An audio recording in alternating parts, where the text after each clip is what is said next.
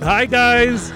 Hey everybody, it's the Word on the Hill guys. No, it's the Lanky guys. I kind of forgot who we were. For Who? What's even happening? This We're doing a podcast. Oh, okay. oh, that's why I have headphones on. Yeah, yeah, and the mic isn't is in front of you for that. Yeah, yeah. So this is the Word on the Hill. We are the Lanky guys. I am Scott Powell, I'm Father Peter Mussett. and we are here to, to rock and roll. We're here. I wish to- I hadn't said that. I instantly regret it. Yeah, yeah, that was actually correct. I regret that, but we're leaving it in because You don't have any say in that. just kidding. Father uh, Father uh, Scott Powell, Just Scott. Doctor Doctor Scott. You can just call me Scott. yeah, thanks, Scott Hey, to I was, you. I was wondering about how that yeah, no, go. we haven't talked about that yet. Yeah, um, but yeah, yeah, Scott edits the podcast. I, I don't edit the podcast, They so know. so he knows that there's uh, that I I always have to make sure that I monitor exactly what I say so that nothing stupid comes out. Yes. Because he'll put it in there just to shame me. Oh come on! I know, I you- make you look good. I make you look good. Thanks, man. Um, hey, a quick it's- quick oh. shout out. Shout it out. Shout it out. Dude, every once in a while, I hear about a Lanky Guys listener who is uh, an apostle of the Lank. I don't know if I'm comfortable with that terminology. I'm not either, actually. It's- no. it's fine, I, I I mean- instantly regretted saying that. We've all we've all been there. I can speak to. Nikki Langley Okay. um, promotes our podcast like phenomenally. So thank you, Nikki. You are awesome. Thank Nikki you, Nikki Langley. Yeah, Nikki Langley. Go Nikki. Thanks, Go. Nikki, for promoting our podcast. Yeah. So Thought I had a shout out now that you mention it, but I uh I might not have. So we can just kind of keep moving on. Oh, oh yes, no, I did actually. I, I very much wanted to say something. So, Okay. Um, it's it's with regard to an email we got, but it was uh, I got an email. You did too, but maybe you didn't read it. Um, and it was this email was reminding me or mentioning, but but it was a good reminder. I, I thought this was pretty cool. Um, we always talk about where our listeners are listening from and Oh, how cool it is that we kind of see people all over the world. Yeah. But I was reminded about a specific person, but maybe there's more of him. Um, but this person who was referenced to me by another person, and you'll see the ambiguity in a second. Uh, this person works um, in high levels of the U.S. government, U.S. military, in a very sensitive area in the world um, that actually doesn't have regular access to Catholic Mass, and so a, a chaplain can't always get to where this person is in the world. Oh. And so he listens to the podcast when he can't have Mass, and uh, my first thought was like, Lord help him. that we're all if we're all you get. But it was there was something very beautiful about um yeah, I mean again not knowing where everyone's listening from, but if we can be of service in any way possible, uh, praise be to God. So shout out I guess really to all of our, our members of our of our U.S. military and government Yeah. officials who are who are doing hard work and carrying the heavy loads in places where it's not safe or easy to be doing that. And if we can in any way um, be a source of connection back to the church and back to home, um, then we're really grateful for that. So that was uh, kind of a neat email. Dude, th- that's the best. You, you don't even know. Like that was I, I- if there was actually one thing that I wanted to do in my life is to be a military chaplain. What? I didn't. We've never talked about that. Yeah, yeah. There's I don't, don't feel feel like I know you. yeah. There's there's two things. Is I wanted to do campus ministry and I wanted to do mi- military chaplain. Which one do you think would be harder? Military chaplain. Are you sure? I don't know. have- Boulder or the military? I don't know, man. It's like All right, it is the 24th Sunday in Ordinary Time. And this Sunday, our readings are coming from the book of Isaiah, chapter 50, verses 5 through 9a, the third of the four servant songs. Then our response is uh, uh, the, involves a psalm. It's Psalm 116. 1 to 2, 3 to 4, 5 to 6, 8 to 9, with the versicle of the number 9. This is getting complicated. Yeah, no, you're right. All those things are true. Our second reading is coming from the book of James, chapter 2, verses 14 through 18. Do you know that I uh, always try to announce the first reading before you? I always try to get to before you so that I don't have to Oh, announce believe the me, I know. No, I know that. And then, I got there first. You let it. You just you just left it wide open. You handed me a softball, and I just took it. I just swung for it. Swung for the fences. swung for the fences. Then our gospel. I'm sad to not do the gospel though. I like doing the gospel. I know. Feels more high profile. It really is high profile, It's okay. man. I'll be a suffering servant this week. I'll let you be my servant. Ah, thank you. Yeah. Okay. Uh, um, I mean, the servant of the Lord, servant of the Lord, servant of the Lord. Okay. Mark chapter 8, verses 27 to 35. Okay, I, I did something silly this week, Okay. and I don't know how to get my mind out of it. Hmm. But I know you did some studying. Mm-hmm. Know you did a lot of studying. I studied backwards this week, and I can't get it forward in my mind. You never let me do that when I study. I you're Backwards? I didn't. You've never asked. I feel like I did once. And I, well, what did I say? No, I'm sure I did. We've done it re- in reverse order before. I I always let We've you. certainly done that. I always let you. I you would never, let you. You never let me. What do you want to do? What do you want to do today on the podcast, Father Peter? What's your What's your desire for the podcast today? I don't. What's on an- your heart? I don't have an What's opinion. on your heart? I don't have an opinion. What's on your heart? Let's talk it out. Okay, let's go. Well, Okay. really, I studied. So I just don't know how to do it in the in the correct order. I studied Mark more than the other ones because I, I I don't know. I just was I was attracted to a particular aspect of Mark. Mm. Um. So let's let, let's just do it backwards. Is that Let's crazy? go. Man, I'm Because- fine. I you know me. I'll switch it up any day. Because oftentimes I read the gospel in light of the first readings, but today I can only see the first reading in light of the gospel. I mean, there's that's, that's not entirely true. I mean, there's the first reading does stand on its own, obviously. Let's and try it. Let's go. Let's go back. But I, when I got to the gospel, I was like, oh my gosh. I actually had, I have to give a little shout out. I had a, and I'm sorry, please don't be jealous. I didn't cheat on you, but I had an excellent conversation with Father Sean about some of the readings. And it was kind of, I worked through some stuff and he, he was, so I have to, I just have to give him a little credit. Father Sean is, is He's very, he was very insightful today. yeah. There was Because I was like, Father Sean, I don't know what to do with these. And he was like, oh, let's talk it out. cool man. Let's let's. T- So I let's just go. have to give him some, some credit. Okay, let's go. Let's start. Let's start in some gospel because I because I because love I have a particular um, vision of of Mark. I do too, actually. Okay. Well, uh, can I just say one thing really quick? So I, we won't start with the first reading, but it does bear note the first reading. So there was, you know, when I was reading through them, there's the obvious connection of the first reading is I I mentioned it was the four, the third of the four servant songs, the suffering servant. So Isaiah has this theme about, um, and it's, it's kind of unclear about this this figure, this individual who suffers, who is always understood to be the personification of Israel in her suffering, and how Israel, as she suffers through the punishments and the exile and getting beat up by all the nations, she will be vindicated, right? But then deeply embedded in that is Jesus himself will then take on the identity of Israel and he will bring it to fulfillment and he will be vindicated on behalf of all of his people. So this is one of those. So there's this very simple level of this um, song in Isaiah 50 about this person who's going to be kind of beat up and persecuted, but who will be vindicated. And then the gospel, there's a connection about suffering. So I mean, there's like, oh, this is about suffering, this is about suffering. Okay, that's there. But I, I thought there was more, and so okay, I, I just wanted to so get a little setup for the for the uh, first reading. Do you want to start with the gospel, or do you want me to? Um. Well, I got a lot to say. Well, I think that it's important to note that um, that there is a concept, um, the, the hodos, the way of the Lord in um, in Mark. So hmm. the way is super critical for us to frame as we're engaging with the Gospel of Mark. Yes. Yeah, it's funny that you bring up the. It's not funny.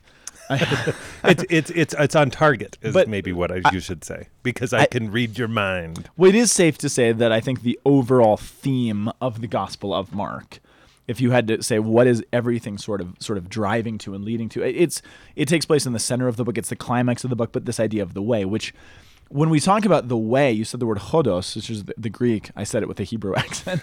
hodos. Um, it's a uh, there's a breathing mark the other way on the O on the omicron, omega omicron Omicron. doesn't matter. They don't care.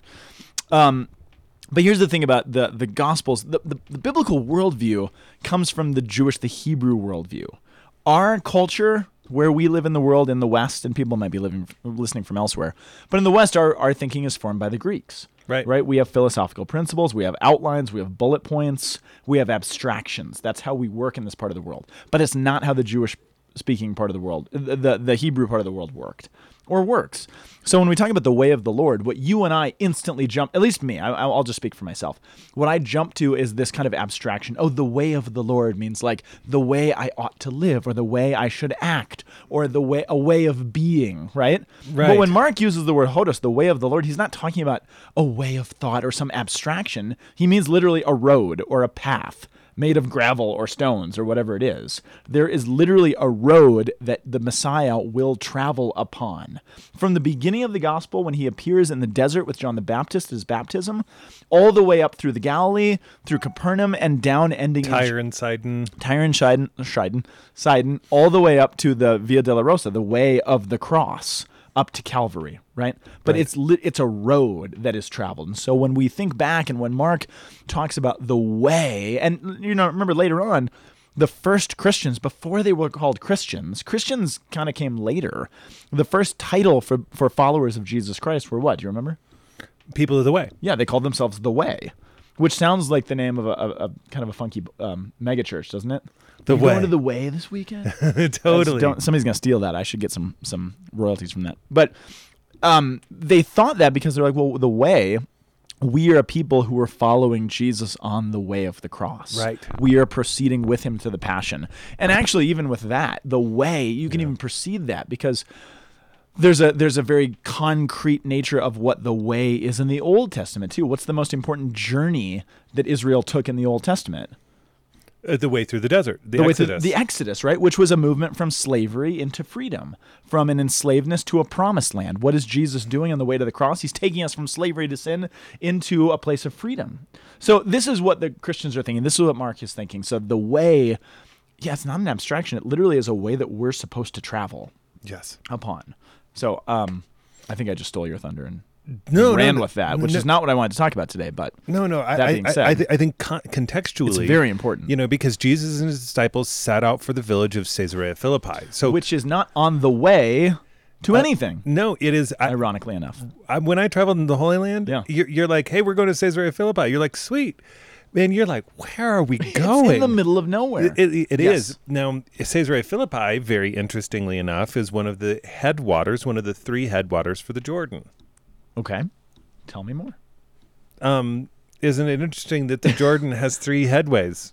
That it has three springs. That Does it can- really? I don't yeah. think I ever actually knew that. Yeah, it has three three places from Three which it places flows. from which it flows. yeah, F- places from which it flows. flows is That's that's very interesting. I didn't know that. yeah. That's a it's just Hmm. an interesting geographical thing. So and then then it, we go in and it says along the way.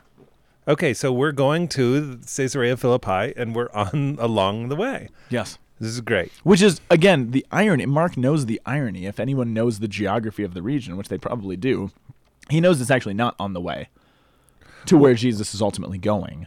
Right. He made a side trip, which is significant. But it's on the way to. Uh, it's on the side trip, but we Yeah, but yeah, we it's use still the on word the way. Yeah, but it, it's the way of the Lord. Yes, and- exactly, and exactly, that's- I think that's really important. Yeah. And then he, then he actually says, anthrop uh, anthropocene.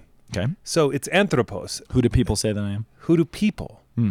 So it's it's just interesting. I like I, I the thing that is like really consuming my thoughts recently is the idea of what is a proper anthropology, Hmm. anthropos, uh, the people. What is a, what is a, a proper understanding what the person is, and in a really deep sense, I, I hear Jesus asking. He says, "Who do people?" So. Who are these other anthropos? Who do that- others say the name? who do they say that I am? Because in, in this particular moment, I find myself talking to a lot of people, given um, a lot of the crisis that's going on. They'll say, "Hey, Father, how are you doing?"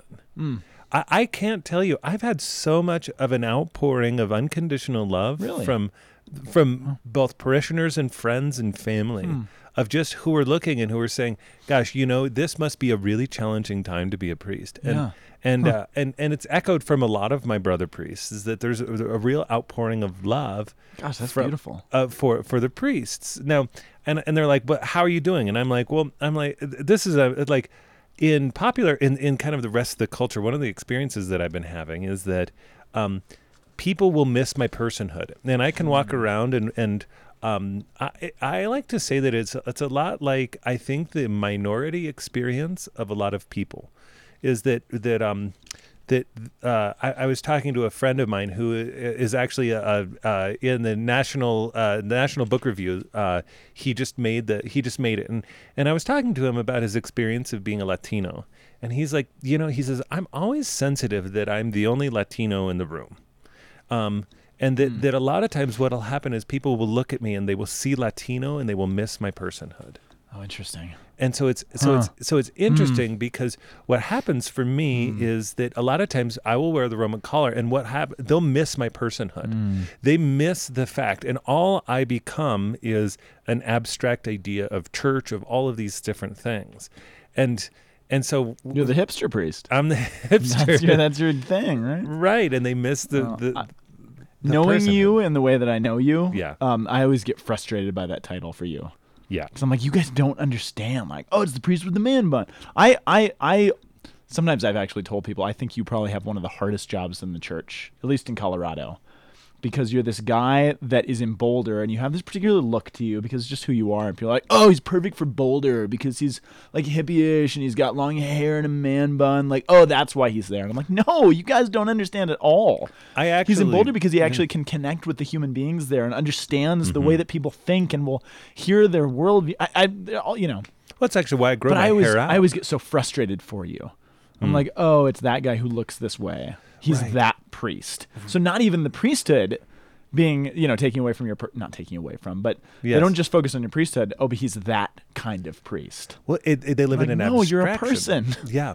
And and what's interesting in the Yeah, I'm even of that, raising my voice because I feel for you on this, so, Right. in, so profoundly. and this is my response is that um, I also know somebody who they missed his personhood Hmm. and his divinity. I'm in good company.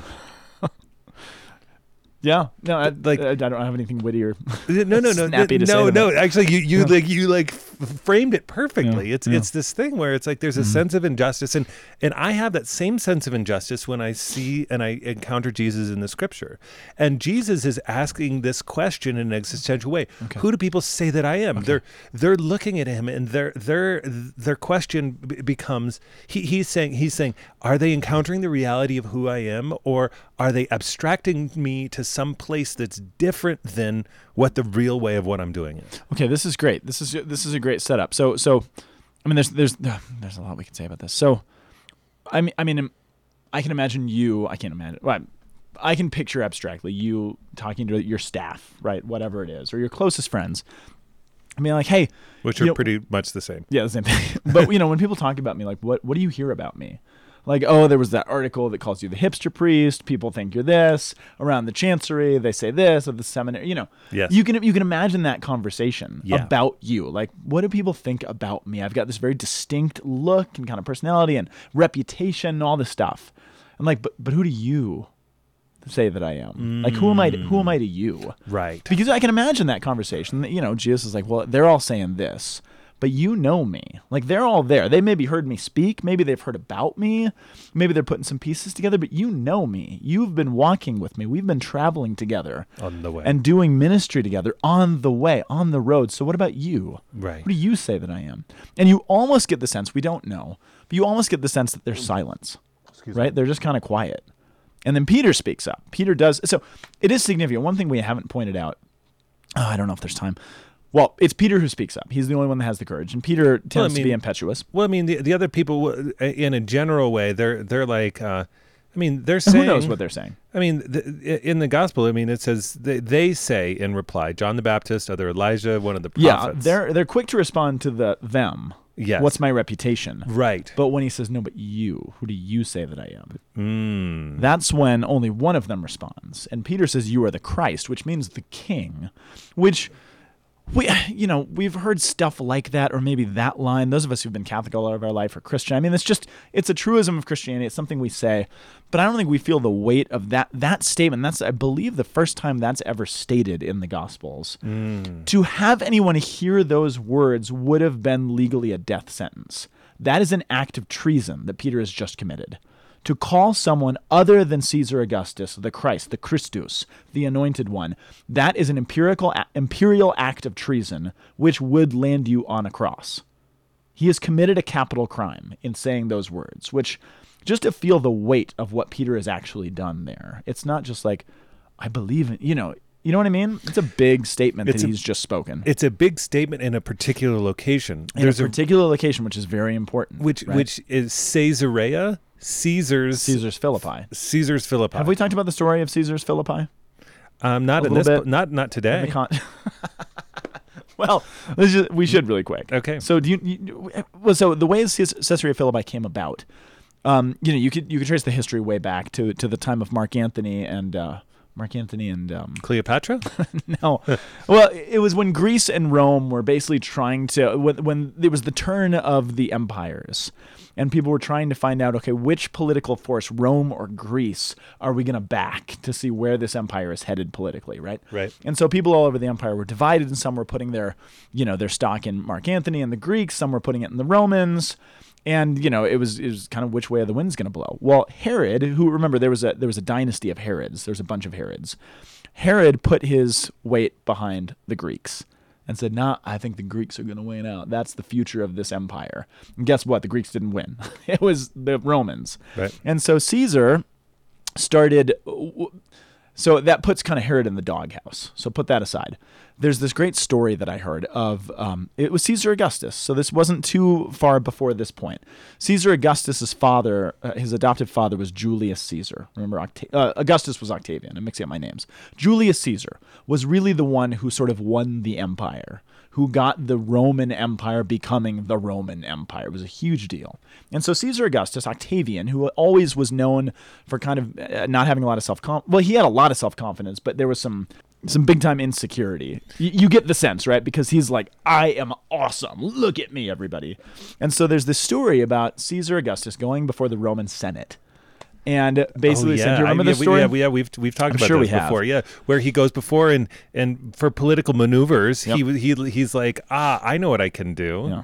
Well, he he demands essentially that his father Julius Be declared a God. god, divine, because the Roman mythologies were were never. You can always tell that they were kind of second place to the Greek mythology. The Greek mythologies, those were really important. Right. Roman mythologies were nice stories, but they weren't as popular religiously in the empire. Right. And so he's like, well, let's declare Julius a god and let's make him divine. So we have to build shrines and temples to him. And so there were, you know, the Roman Senate who were realists more than anything else. They're like, well, if we say no, he's probably going to put us all to death. If we say yes, eh, what do we got to lose? Like we just put a title on somebody. So they say yes, and they vote to declare yes, Julius is a god. And then then, And then he Augustus says- gets up. and says, "Well, then uh, bow to me because I am the son of God." Son of God. and so he has a temple built in. He has temples built everywhere. and one of them. But that goes back to Herod. Remember, Herod backed the wrong guy. Oh, yeah. Of the Herod family. And so, in an effort to get back on Rome's good side, he's like, well, I'll build a temple too. I will build a temple in honor of Caesar and his father, Julius. And so they found this place. Well, he didn't find, I'm sure he knew about it, but there was this place in uh, Caesarea Philippi. which was had this- dedicated to Pan, It was dedicated to Pan, which, was, an agricultural god, which people would do human sacrifice for. Yep. In this place that they would call the Gate of Hades, So he's like, well, that's good real estate. We'll take that um, temple, which happens we'll to be re- a, a source water of the Jordan. Absolutely. It's a good location. It's prime real estate, but it's also politically far enough out of Jerusalem and the other politically sensitive areas that no one's going to riot. Right. So he's like, perfect. We'll call it Caesar's Philippi. We'll take this temple, we'll rededicate it to Julius Caesar and his son, the Son of God. And that temple, you've been there, right? Is have. hewn into a massive rock edifice, this right. huge rock face. So it's there that Jesus says to his disciples, okay, what's everybody saying about me? Who do you say? And it's only, and we don't see it in Mark. Our reading comes from Mark. In Matthew, we get a little bit more. Do you remember in Matthew, it actually says, um, You are the Christ, the Son of the, Living God. which is interesting because they're literally in the shadow of a temple built to the Son of, Of a, a dead, dead God. God. You're the Son of the living God. You're the true Christ, not that guy. Yep. You're the Son of the living God, not that, not that dead God. And what does Jesus say in response? Well, we don't get it here, but in Matthew, he tells him, You are rock, Peter. Hmm. And upon you, I'm going to build my temple, my ecclesia, my church. And again, they're standing in the shadow of a giant rock that's housing a temple to a dead God. So, I mean, the location is it's just so profound. All of this is to come back around to this fact that Peter gives, I think, one of the most clear, beautiful, simple, profound professions of faith in the entirety of the New Testament, right? You are the Christ. And he says it in a dangerous way, in a threatening way that could cost him his life, that he actually puts something on the line for this profession of faith, which is beautiful. And immediately afterwards, Jesus then teaches them what kind of a Christ he is. Well, I'm the kind of a Christ, anointed one king. Well, hold on, hold on. Before right. we even get there, we have to pay attention t- to um, the time oh, because I have to go say gotta go. Um, but we have to pay attention to the fact that uh, that um, look how Jesus works. There's a divine pattern here. Okay. That Jesus, those who follow him on the way, takes them way out of the way and puts them into a dangerous position and asks them to make a profession of faith. Yes. Yeah, sure. That's In- that's in- fair. Yeah. in- In deep relationship. Yeah. I think it's just important in the midst of culture right now. yes. That- yeah, I, that- I, I agree. That that's all I had to say. Well, that's it's interesting that you say it that way because Peter does make a profound, dangerous, real act of faith. But then right after when Jesus says again what kind of a king he's going to be, what? Yeah, yeah. I'm I just laughed because because Peter just totally bonks immediately. He's like, "No, you're not going to be that." He's like, "I'm going to suffer and die and I'm going to be handed over to the scribes and chief priests. I'm going to rise, I'm going to be killed." Well, this And- is the and- thing is he's he's saying I'm going to go to even more dangerous place than what you made a Right, declaration, right. and I'm going to make a declaration in a- in a way that is is going to be Yes. an entire self sacrifice. And it's like, and he's like, oh, in a certain sense, he's like, okay, well, this is safe, and he's like, but I'm really going to get dangerous. And I like that Mark points out to you, the author points out, he said this openly or plainly, some translations say. Yeah. Lest you think he's speaking in parables or metaphors or, you know, any confusing way. Mark wants you to know he didn't speak in parables here. He said it bluntly. Right. And Peter's like, uh uh He rebukes him. And Mark usually reserves the word rebuke for what Jesus does to the demons. So you're like, oh, Peter, that's not a good idea. Don't rebuke him. And then, you know, he turns to his disciples and he says to Peter, get behind me, Satan. You're thinking not as God does. So it's it's a big problem for Peter. But yeah. the reason I think this is so significant, and I don't know if we've talked about this or not, it's one of my favorite aspects of Mark. Okay, I need you. yep, yep, I'm Okay. with you. Right before, it's what happens just before the Caesarea Philippi scene. Immediately before this, you get one of the weirdest scenes of the gospel that Mark tells you and literally just leaves you there and moves on. So, right before this, you have that famous scene of Jesus healing that blind guy. But it's the one where it doesn't quite work the first time and he has to do it twice. Do you Yeah, remember th- this? yeah, yeah. So there's people walking around like trees. yeah, so there's this blind guy, and he's like, "Let me shave my sight." Jesus spits in his eyes and like rubs it around, and he's like, and it's this amazing scene. And Mark, remember, Mark's the gospel where everything moves fast. Jesus' authority is on display like no other. Jesus speaks, and it's done. He acts, and it's it, it comes to be. And here, this blind guy rubs some spit in his eyes, and he's like, "All right, can you see?" And the guy's like, "Well, kind of." he's like, "I can sort of see. I see men walking around, but they look like trees." And then Jesus has to do it a second time. And he's like, a rubs more spit. He's like, okay, what about now? Now can you see? And he's like, yeah, now I can see. Right. And you're left there. You're like, wait a second. Jesus does stuff and it happens. He speaks and it's fulfilled. This guy, He's it's kinda like he kind of does it and then it doesn't quite take, so he has to do it again. And you're like, what the heck is that? Right. And then all of a sudden you move into the scene in Caesarea Philippi. Well, I firmly believe that the blind guy is, act- I think the blind guy's real. There's an historical figure, but he's also a type of Peter he's showing what's going on inside Peter because what's happening with this blind guy? He Jesus heals him. He's like, "Can you see?" And the guy's like, "Yeah, I can see, but I don't understand what it is that I'm seeing. I see people, but they kind of look like trees. I can see, on, but I can't understand." People who look like trees. Yeah, yeah, yeah. Uh, Keep going. uh, we'll get there. And then you're left there, and then you have Peter who can see. I see that you are the Christ. You are the King. Right. Peter makes a real, it's not fake, it's a real act of sight, Right. of belief. Absolutely. But what's the problem? He doesn't understand what he's seeing. Hmm. You're the Christ. Okay, well, says Jesus, the Christ is going to do these things. Uh uh that's not going to happen. He doesn't understand what he's seeing. And what is it that he can't see? He can't see the tree. The, The person cross. who looks like the tree. He can't see the cross, which is the tree. Well, it's it's Jesus totally identified with the tree. Yes. It's the crucified Savior. It's the the tree of life uh, bearing the true fruit fruit of the Eucharist. Exactly. But it's this amazing scene. I mean, so I think one of the uh, the the um, um, the projects of the Gospel of Mark is I mean, you get so many stories in the Gospel of Mark of Jesus healing blind and deaf people. Right. And I think Mark shows you all of those stories in an effort to show how blind and deaf the apostles are. Right. And in turn, how blind and deaf we all tend to be Right. which is the foil for all of this. So yeah, Peter sees, but he doesn't understand what he's seeing.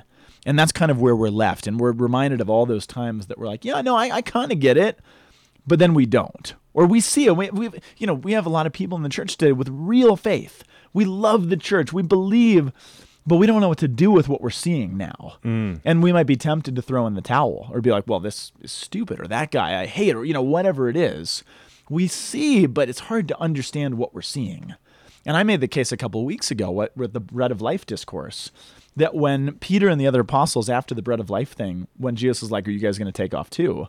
They're like, We don't know where else to go. I think that's one of the most beautiful acts of faith in the Bible because they're like, We don't understand, but we're going to follow anyway. Right. And we're going to go with you because we know you. Right. What do people say about you? Well, all sorts of things. What do you say about me? Well, we think you're the Christ, but we know you and we will follow you. Right. So that's our gospel, and I think everything else sort of fits within that schema. If you go backwards in the readings, Right. So we can go back to uh, to jo- I keep saying Jason because of the the abbreviation is JAS. James. James, it's this famous line. So remember James, we talked about last week how um, he's the Apostle James, but it's written to a group of Jewish people who, once again, might be tempted to throw in the towel, right? They're dealing with this, trying to understand this faith that maybe their kinspeople, their families, their friends, their neighbors are all rejecting, all calling them fools for. They're, you know, being called maybe cowards because they're not willing to go to war with Rome and all these things that the rest of the people are doing. Right. And James is trying to give them a letter of encouragement of saying, here's why you shouldn't throw in the towel. And we get this very famous line about the um, faith versus works. If someone says he has faith but doesn't have works, can that faith save him?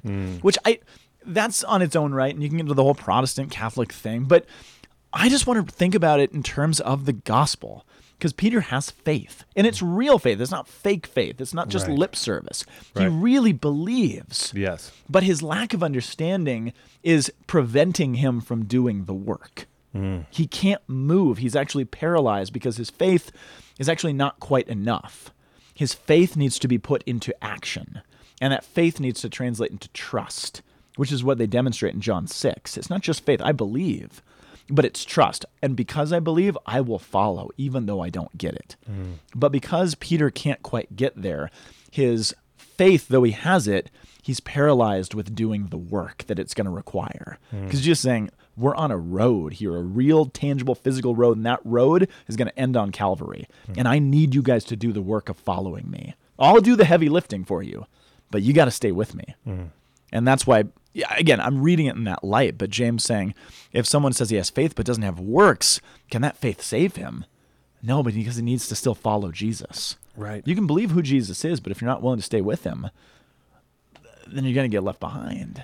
Well, and it's it's always the temptation of of you know check marks. Yeah, right. You know. Yep. And and and then this way, it's like, okay, where is Jesus? It says, if a brother has this is nothing to wear and no food for the day. Yeah, yeah. Right, it's it's right. it's like there, there's real concrete needs yeah, absolutely. That need to be met. I mean, need to be met.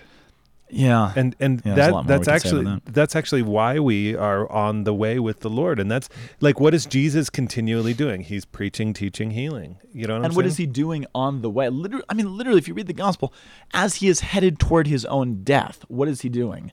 He's giving people sight. He's lifting them up. He's helping them walk. He's, He's giving, giving them, them the life. resources to live and to do these things. And he's like, you guys can do that too. I'm headed to my death. Right. And you might be too. you know, I mean, the apostles all will actually, except for John, they will all be martyred as well. So they do eventually get this. But he's saying, you got to follow me Right. because that's and and that's why the whole premise of this supposed debate or, or argument between Protestants and Catholics is it's all it's all baloney. I mean, what is the charge of the gospel? Yes, Jesus wants us to believe in him, but what does he keep saying? Follow me. And following is a doing. We're asked to follow him on the way. Right, And if we can't do that, are we really Christians? Hmm. No, we might. I mean, the demons know who Jesus is. The demons know he's God. They profess a faith, I guess, but they don't follow him. No, they pro- profess a knowledge, but A no knowledge. faith. Sure. Yeah. Okay. I know who Jesus is, but mm. I am going to do my own thing. And. Exactly. I mean, and that, that's actually that. That's why the the current crisis in the church is so scandalous, is Ooh, yeah. because because it's an acknowledgement of of God, but then a choice for self, Absolutely. and it's so scandalous in the midst of that. And it's funny what we just said a minute ago when we were talking about Jesus on the way, bringing people to life, right? Yep. And our our call in James to do that. Then we get the psalm again, working backwards. What is the psalm say? And I actually didn't put this together until we just said it just now. I will walk before the Lord. Mm. Actually, in this case, I'll walk behind the Lord because I'm following Him, but with the Lord, right? Yeah. In where? In the land of the living.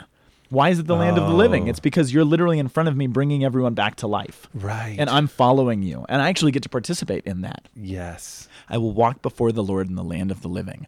But the land of the living, it's ironic, right? Because walking before the Lord in the land of the living, well, what are we walking on? Well, we're walking on the Hodos, the road that's leading to a cross. That's the land of the living, Right. the way that leads to death. And you're like, what? Because it's not about the death, it's about the gift. And Yes. that's what Calvary is fundamentally about, which is life. And that's why the act of the death of Jesus can't ultimately hold him.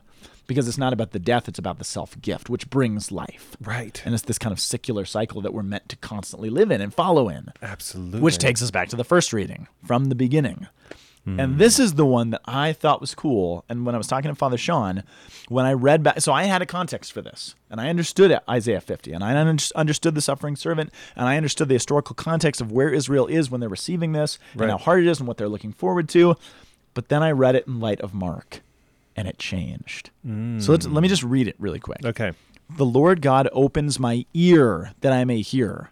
What's the theme of the Gospel of Mark? Jesus is healing blind and deaf. Oh, Jesus opens my ears so that I may hear. What's Peter's problem? Well, yeah, partially that he's blind, but partially because he's deaf. Because Jesus said, uh, This is what the Christ mm. means. And Peter cannot hear it. Right. Right? He closes his ears. I have not rebelled. Who has rebelled? Peter's rebelled. No, you will not. I rebuke you. Mm. Peter is rebelling. Jesus has not. I have not turned back. Peter is trying to physically turn him back. He's like, No, you mm. will not. I'm trying to turn you back from the way of the cross. Isaiah says, I have not turned back. I gave my back to those who beat me, my cheeks to those who plucked my beard.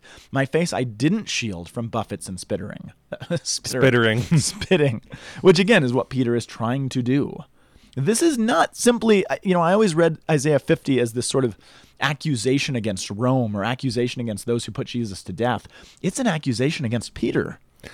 Dude, you know it's this is so And wild. read the rest Y- yeah, you- yeah. you say. I mean, this is just so wild because it's the friendship Yes. that he experiences with Peter that makes makes this experience so so intense that Yes.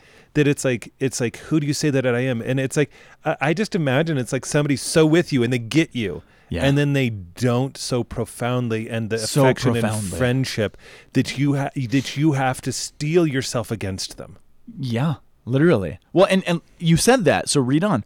The Lord God is my help, therefore I'm not disgraced, because it's not that Peter is evil or anything, but he doesn't want his king to be disgraced. And if you read Isaiah, he's like, no, I won't be disgraced. It's actually going to lead to it. I have set my face like my face like flint, knowing that I won't be put to shame, which is what Peter's fear is. He who is near upholds my right. If anyone wishes to oppose me, Peter is wishing to oppose him, right? Wow. Let us appear together, which they are, because they're friends. Who disputes my right, my right to be put to death, my right to give myself? I have a right to self gift, and you are disputing it, Peter. Let that man confront me, rebuke me, you might say. Hmm. See, the Lord is my help. Who will prove me wrong? I read this in a totally different light. Wow. Because it's so easy to put these words sort of on those people out there, the enemy, the pagans, the whatever it else it is. It's harder to put them on Jesus' closest friend, his most most important disciple, right? The Yeah. insiders, those of us who are trying to actually follow him and live this. No, that's us sometimes, which was very powerful to read it that way. But I could only get there if we went backwards. Right. You know, it's interesting. I was uh, spoiler alert, alert for um, uh, uh, Infinity War, Avengers, whatever. Um, Okay. I was talking to a priest friend of mine, and he was he was so angry with that particular movie because of the amount of times that people were like, "You can't give your life. You're not allowed to give your life," Really? and that that it's that that it's, it's that it's it's all this kind of Peter. Um, Wow. Peter's confrontation of Jesus. It's you're not. It's not acceptable. Oh, I can give my life, but you can't give your life. And this person was angry about it? Yeah, um, but it's, it, I mean, because it because it didn't it didn't resolve correctly. It Oh, was okay. it kind of had a it, it like I didn't see it. Yeah, it, it, uh, he was he was talking about how there was kind of a suicidal expression in it rather than a self-gift Oh, expression. That's an important distinction, right? it, it is. Jesus isn't committing suicide here. No, no, no. The- and and it's it's it's saying that I'm willing to give Mm. myself entirely and like I find this so beautiful to be able to Mm. connect those two together to say this is this is Jesus's interior response which is Isaiah's getting a view into yes. Yes. in relationship to friendship not uh, Absolutely. frenemies right. right It's- and which is I think that's going to be the title of the podcast. frenemies I think That's so. perfect. that's a Wow, that's perfect. yeah Brilliantly done. Wow, you got wow, dude! I've way Wild, to huh? way to go, you and Father Sean talking about stuff and getting Stuff, it man. getting it hand hang you know handed out. I don't even know what I was trying to say, man. I'm good. just I'm just said it. inspired. I'm just lit up. It's cool. It's wild. It's I got a lot of B vitamins in me, man. Good for you from your uh, energy drink, your sugarless energy drink. Oh man, yeah, you guys, I gave up sugar. You believe it or not, I I, did not. Just so you know, yeah. just to put that out there. It's just I'm still good. You can still send me candy bars and, Because and I, whiskey. because I got a because I got a dun, I got Dunlap disease. Dunlap disease. Yeah, that's my what that belly Dunlapped over my belt, which is um, the lank. I Oh. I betrayed the lank, dude. That's a really funny. I've never heard that joke before. that really, that really got me. well done, Brother Peter. All right, you guys. We will be back next week. Thanks for being with us and uh, walking with us on the Hodos of our Lord. Yep, and and uh, thankfully, um, um, we can disagree with each other and Mm. encourage each other and Rebuke each other. and rebuke each other. I don't even. I've never rebuked you. I don't think I've rebuked you. Maybe. We've never. rebu- Maybe we don't have a real friendship then. Well, I'm just kidding. can't believe you. All right, this is getting weird. We should cut this out. Okay, God All right, bless you see all. you guys. Okay, bye. The Word on the Hill is a production of the Aquinas Institute for Catholic Thought here in beautiful Boulder, Colorado. You can find us online at www.thomascenter.org slash AICT. You can find the Lanky Guys at lankyguys.org, and you can send us an email at lankyguys at thomascenter.org. Thanks, everybody. See you next time.